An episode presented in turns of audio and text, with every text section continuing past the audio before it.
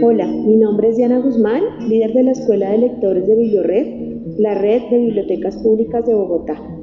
Desde nuestra biblioteca Virgilio Barco queremos agradecer en nombre de nuestra directora Consuelo Gaitán y de todo el equipo este espacio que la Feria del Libro de Guadalajara nos abre para hablar sobre esta iniciativa inédita en la ciudad y por qué no decirlo en el país, la Escuela de Lectores. El objetivo de nuestra escuela surge de una pregunta fundamental. ¿Qué fue primero, el lector o la lectura? Muchas veces se considera que la lectura es una práctica sustancial que se da de manera natural, que no necesita una formación y que por ende la mediación también sucede de esa misma manera. Expertas como Marianne Wolf, que trabaja en el cerebro lector y a quien tuvimos este año en la Escuela de Lectores, han demostrado que el cerebro no viene diseñado para leer, sino que debe aprenderlo y eso evidentemente entraña responsabilidades nuevas alrededor del proceso de mediación, pero también alrededor del proceso de la lectura misma. En este sentido, la lectura es una práctica situada y territorializada que depende de las condiciones, cualidades, necesidades y características del sujeto.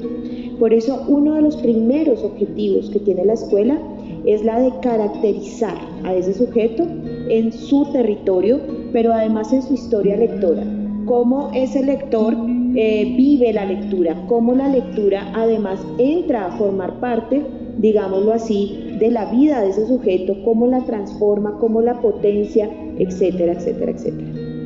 Esto también nos llevó a pensar en espacios de formación muy serios, contundentes y permanentes. Por eso pensamos en seminarios, en seminarios que relacionen la lectura y el lector con escenarios específicos. En primer lugar, la lectura y la política pública, que fue un seminario muy exitoso, dictado por eh, el profesor Alejandro Yujovic de Argentina. Tuvimos eh, un seminario sobre lectura y ruralidad. Nosotros somos una ciudad con una gran, gran, gran, gran presencia de la ruralidad, eh, a cargo de Laura Cero, quien es experta en el tema. Tuvimos un seminario sobre eh, caracterización lectora que estuvo a mi cargo, otro sobre sistematización de experiencias, otro sobre cultura de datos y además tenemos una línea muy, muy fuerte en mediación para la primera infancia. Justamente esos seminarios fueron también eh, dejándonos ver problemas y preguntas que la escuela debe potenciar y solucionar. Es difícil pensar cómo puede crecer una escuela, una escuela de esta naturaleza.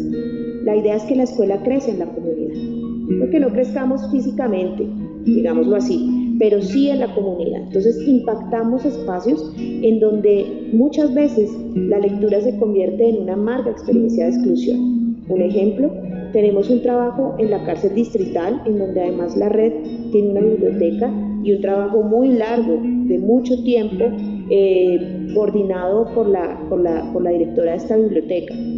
Pero allí eh, la Escuela de Lectores inició un trabajo de brigadas de alfabetización, que consiste en que nuestro profesional de alfabetización eh, inicial va a la cárcel, forma alfabetizadores y estos alfabetizadores, estos privados de la libertad, estas personas que están privadas de la libertad, enseñan a su vez a leer y a escribir a otros compañeros y compañeras eh, que quieren aprender. Entonces hay experiencias muy interesantes allí, además de la formación de 11 bibliotecarios que, están, eh, que forman parte de los patios de la cárcel. Este es un escenario, digamos, que sirve como ejemplo para demostrar cómo la escuela crece, digamos, de, una manera rizomática en la comunidad. Las líneas que nosotros eh, manejamos son pocas, pero son bastante robustas. Una es la de acceso eh, y circulación. En la idea de acceso y circulación, justamente planteamos procesos de formación que le permitan no solamente al mediador bibliotecario, sino también al cuidador, al maestro, a la madre, al padre, al niño, al adolescente, etcétera, etcétera, comenzar a asumir el proceso de lectura como un proceso también de participación ciudadana, como un proceso de cuidado. No en vano nuestro, nuestro copy, digámoslo así, eh, que orienta nuestros procesos es una ciudad que lee, es una ciudad que cuida. Entonces la lectura sale de la biblioteca, incluso sale de los libros, ¿verdad? En este sentido tenemos otra línea que configura o que forma parte, digamos, de la idea de acceso, eh, que tiene como centro el trabajo con la población que tiene discapacidad sensomotora o neurodivergencia o neurodiversidad. Eh, con primero la formación de mediadores especializados en la atención de esta población. Los procesos de lectura no son iguales para todo el mundo y uno de esas, eh, digamos que ese, ese, esa premisa es muy importante para quien trabaja con población con discapacidad y estamos trabajando en eso. Tenemos un laboratorio de co-creación también para elaboración de materiales de mediación de lectura en estos, para esta población. Como lo hemos dicho, la lectura es la vida. La lectura está guiada por la vida, ¿verdad? Por el modo como el sujeto vive del mundo, cómo se posiciona. Entonces también hemos pensado en, eh, y ya lo llevamos obviamente desarrollado, una escuela con lectores que están interesados en el tema de la diversidad sexual. Esta escuela ha ofrecido una serie de talleres, de círculos de lectura, de conversaciones que giran en torno a la idea de una lectura queer, de una lectura diversa, de una lectura que nos deja ver que el mundo no es, azul, no es blanco ni, ni, negro, ni azul, ni rojo, sino que es múltiple, ¿verdad? Entonces, también ahí la lectura se convierte en una práctica de posibilidad de existencia desde nuestras diferencias y desde nuestras, desde nuestras posiciones. Eh, dentro de ese proceso también hemos recuperado la idea de formar mediadores de lectura que forman parte de bibliotecas universitarias. Nosotros estamos en la construcción del sistema distrital de bibliotecas y justamente la idea es ampliar escenarios que han sido privados, escenarios bibliotecarios privados, universitarios, etcétera, para que también formen parte de este llamado de lo público. Entonces la escuela ha entrado de manera bastante contundente a la formación de este equipo bibliotecario de las universidades que muchas veces no están relacionados con la idea de la mediación lectora. Entonces hemos hecho un laboratorio con ellos de poco más de un mes, eh, una vez a la semana, justamente hablando de qué se requiere, cuáles son esos procesos para ser un mediador de lectura. La línea para la primera infancia ha sido también una línea bastante contundente e interesante porque además no estamos cifrados en que al niño hay que leerle con la voz así. No, estamos pensando en que el niño es un lector que merece participación política. Partimos también de un punto importante, leer es un acto político, ¿verdad? Entonces el niño también es un sujeto político y en ese sentido eh, nuestra profesional que ha estado encargada de esa línea ha hecho trabajos de investigación y de procesos con niños eh, desde la arteterapia, desde la biblioterapia, eh, desde la lectura como una creación. La lectura también es creativa, la lectura es dialógica, la lectura permite que el niño sea capaz de darse cuenta que también es un creador, ¿verdad? Entonces partimos de ese, de ese, punto para trabajar con los niños y también para trabajar con los mediadores, cuidadores y cuidadoras de estos niños y niñas eh, que, digamos, confluyen a nuestros espacios. Eh, tenemos otro escenario que tiene que ver con la lectura crítica, con alfabetización informacional, que está a cargo de otra profesional que está sentada también en la creación de masa crítica en las bibliotecas. Las bibliotecas son escenarios de circulación de la razón pública, no son solamente escenarios de circulación de libros.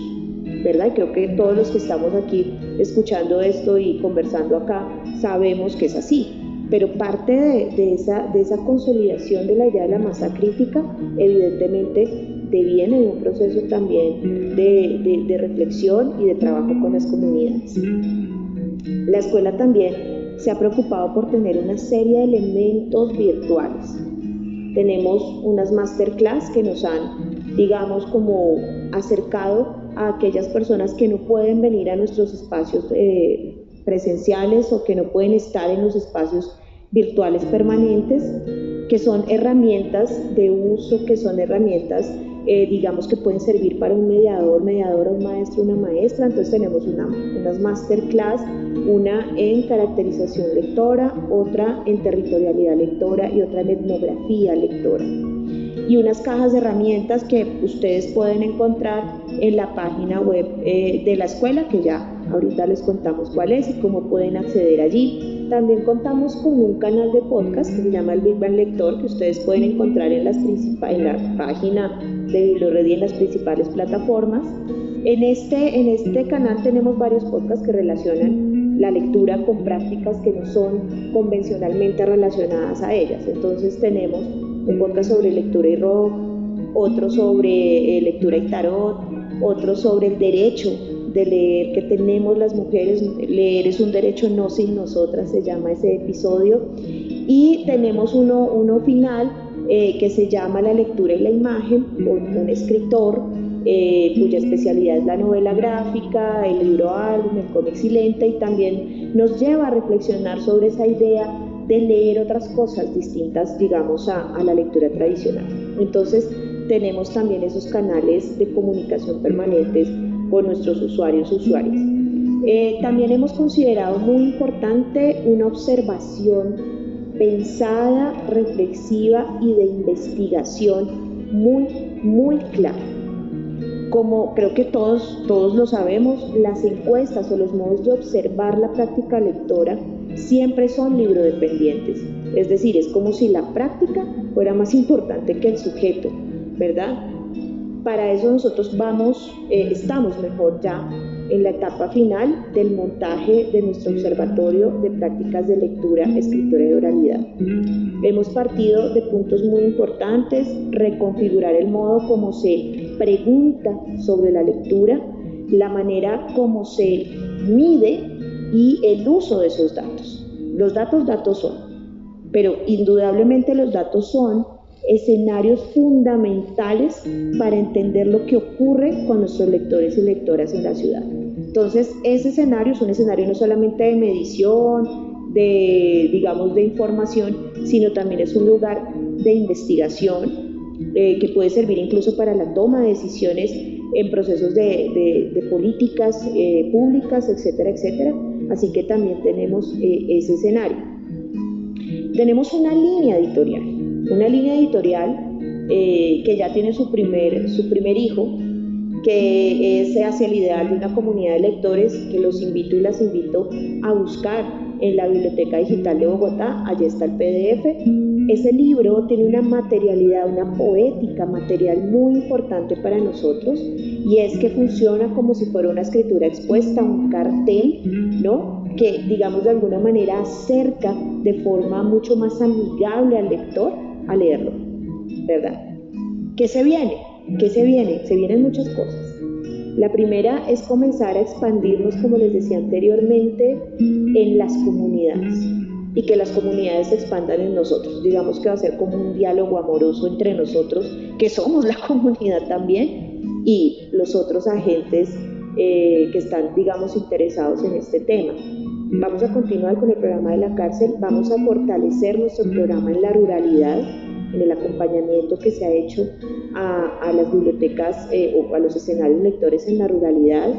Eh, vamos también a configurar evidentemente espacios de formación en institutos y en escenarios donde la gente los requiere. Esa es nuestra, nuestra primera, nuestra prioridad, ¿verdad? Pero también vamos a continuar con la investigación. Este año tuvimos unos encuentros eh, muy interesantes sobre el cerebro lector, tuvimos expertos, están invitados también en, la red de YouTube de BiblioRed, se encuentran los videos, se encuentran las, las charlas. El año entrante queremos también centrarnos en, en la relación entre lectura y oralidad con invitación de expertos y expertas en el tema abiertamente y de forma gratuita para todos. Esa es una misionalidad, digamos, importante de la escuela.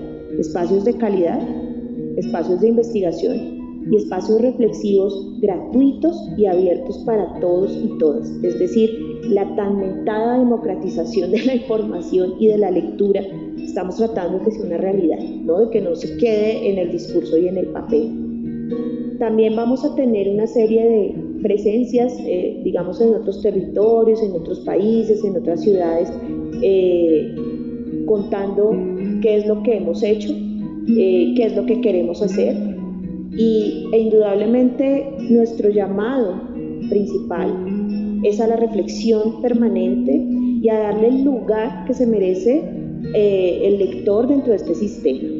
Por ejemplo, para cerrar nuestra escuela LGTBIQ, vamos a hacer un conversatorio sobre la cadena de valor del libro cifrada en, en escenarios de diversidad sexual. ¿Qué implica editar? ¿Qué implica leer? ¿Qué implica circular? Eh, libros o artefactos impresos o digitales eh, en estos escenarios de diversidad sexual. ¿Qué pasa? ¿Cuál es la recepción? ¿Qué sucede? Ese tipo de preguntas. Y nuestra, obviamente, mandato absoluto, seguir agenciando, potenciando y formando lectores para la ciudad de Bogotá. Yo quisiera invitarlos e invitarlas a visitarnos a nuestro sitio web www.biblored.gov.co slash escuela Allí nos van a encontrar, van a encontrar la descripción de nuestro equipo, van a encontrar eh, los, algunos materiales virtuales y van a encontrar un contacto. Allí nosotros estamos prestos a resolver, a contactarnos con ustedes, a hablar con ustedes, a hacerlos partícipes de los espacios que estamos formulando. Eh, muy importante también tener claro que la lectura no puede ser un lugar exclusivo que los libros no son objetos de luz y que el lector no es un sujeto que viene en blanco esperando a ser llenado por el conocimiento de un mediador letrado, sino que se requiere trabajo, investigación y muchísima seriedad en este proceso de formar lectores. Es decir, un lector no nace, un lector se forma, también se deforma. ¿no? Entonces, justamente nosotros hacemos un llamado también interesante a las lecturas desobedientes a las lecturas rebeldes, a las lecturas que llaman también a los procesos de autonomía. Por eso también tenemos una línea, unos seminarios en lectura y participación política que estamos llevando a cabo en este momento con el Instituto de Participación, pero que además ha convocado una serie de jóvenes cabildantes, de eh, activistas políticos muy jóvenes que están entendiendo que la lectura también forma parte de su actividad social, ¿verdad? Y finalmente, vincular de manera decidida nuestra, nuestra apuesta a la idea del cuidado. Como les decía yo, una ciudad que lee es una ciudad que cuida, ¿verdad? Y queremos también que la escuela esté en las manzanas del cuidado, que es una propuesta de la alcaldía de Bogotá, que esté en las casas, que todos podamos tener acceso al libro, acceso a la lectura en voz alta, acceso a la posibilidad de querernos a través de la lectura de entendernos y de escucharnos. Yo voy cerrando, no sin antes invitarlos e invitarlas a que nos conozcan, a que podamos hacer sinergias, a que podamos dialogar, a que podamos crear juntos y agradecer de nuevo este espacio que la Feria del Libro de Guadalajara, un evento tan importante para América Latina, eh, nos ha abierto y pues nos ha permitido poder darles a conocer a ustedes nuestra, nuestra escuela de lectores. Muchas gracias.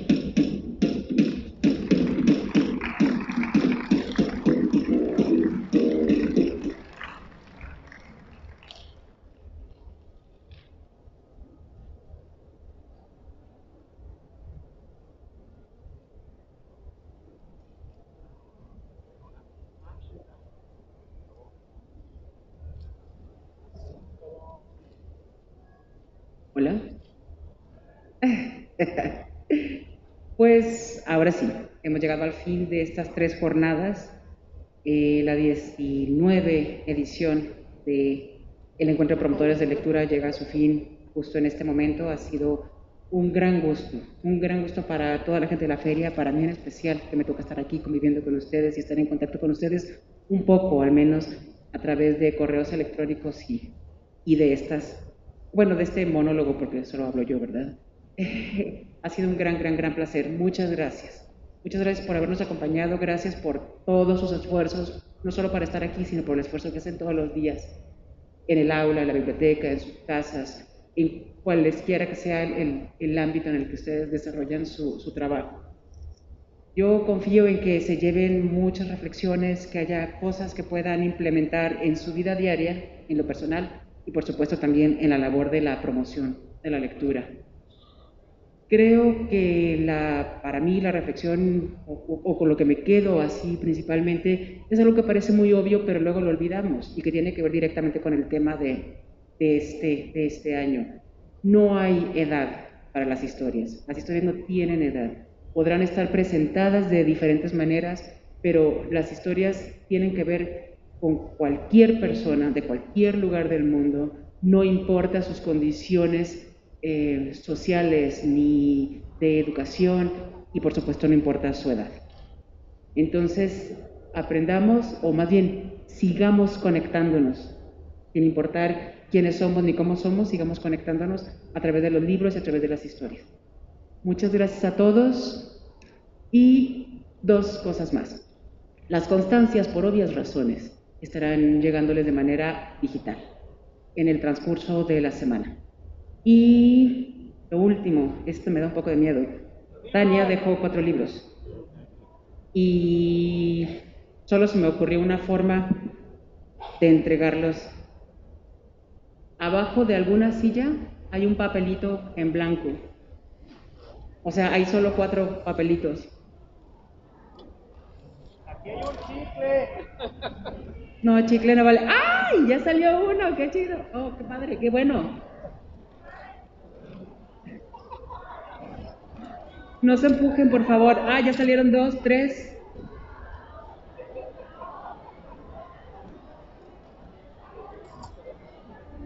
Si me hacen el favor de acercarse, no se vale arrebatar papelitos como ramo.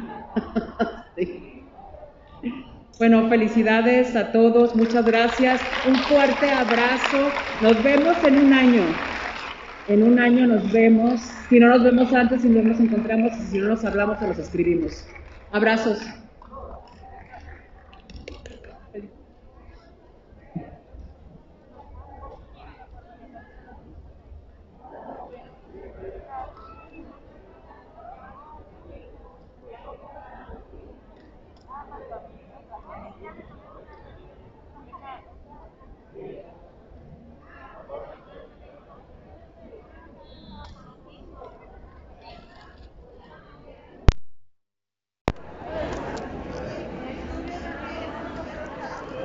Lick, pues nos vemos.